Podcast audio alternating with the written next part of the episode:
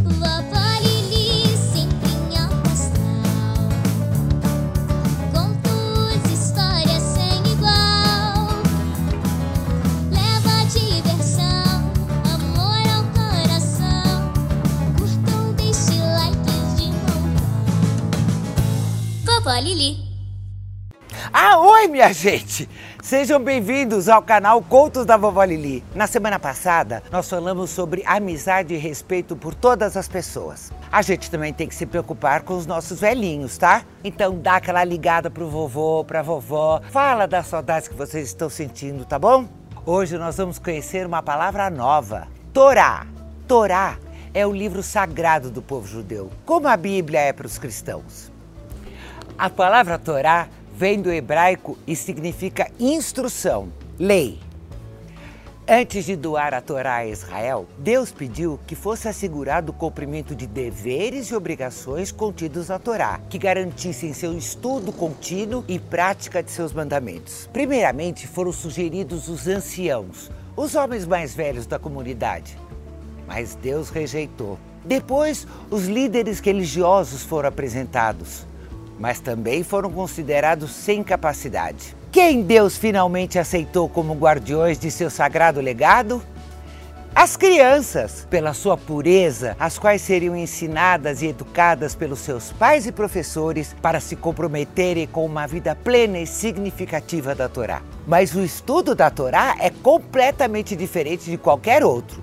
Não tem fim. Ele deve ser feito sempre sempre em busca de ser um ser humano melhor. Ah, e não vale nota na escola. Na verdade, a Torá foi entregue ao povo de Israel a Moisés, que se comprometeu com Deus e fez uma aliança para transmitir todos os ensinamentos de Deus contido nela. Agora que você já sabe o que é a Torá, vamos ao nosso próximo conto: O respeito à mãe.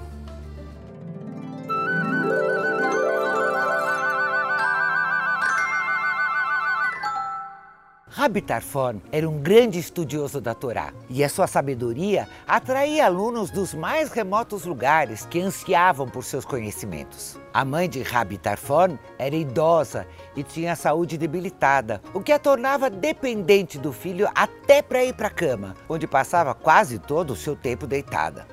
O rabino era muito dedicado à mãe e não media esforços para ajudá-la, inclusive agachando ao lado da sua cama para que ela pudesse apoiar os seus pés nas costas dele. Ela era muito geniosa e não permitia que nenhuma outra pessoa a ajudasse, apenas o seu filho. Em um certo Shabat, vocês lembram o dia sagrado do descanso? A velha senhora se sentia bem e pediu a Rabi Tarfon que a levasse para dar um passeio. Feliz com a melhora da mãe, ele a levou ao lindo jardim bem próximo à casa.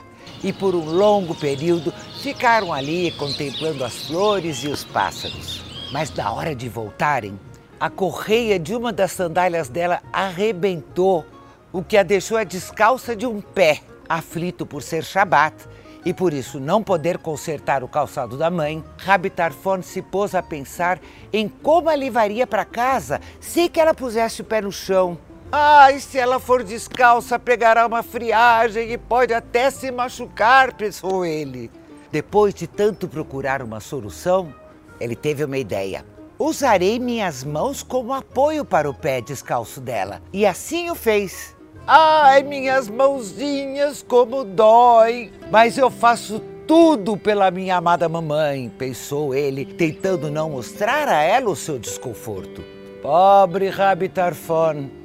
Mas valeu a pena. Sua mãe percorreu o caminho até a casa, pisando nas palmas das mãos dele, chegando em casa com segurança.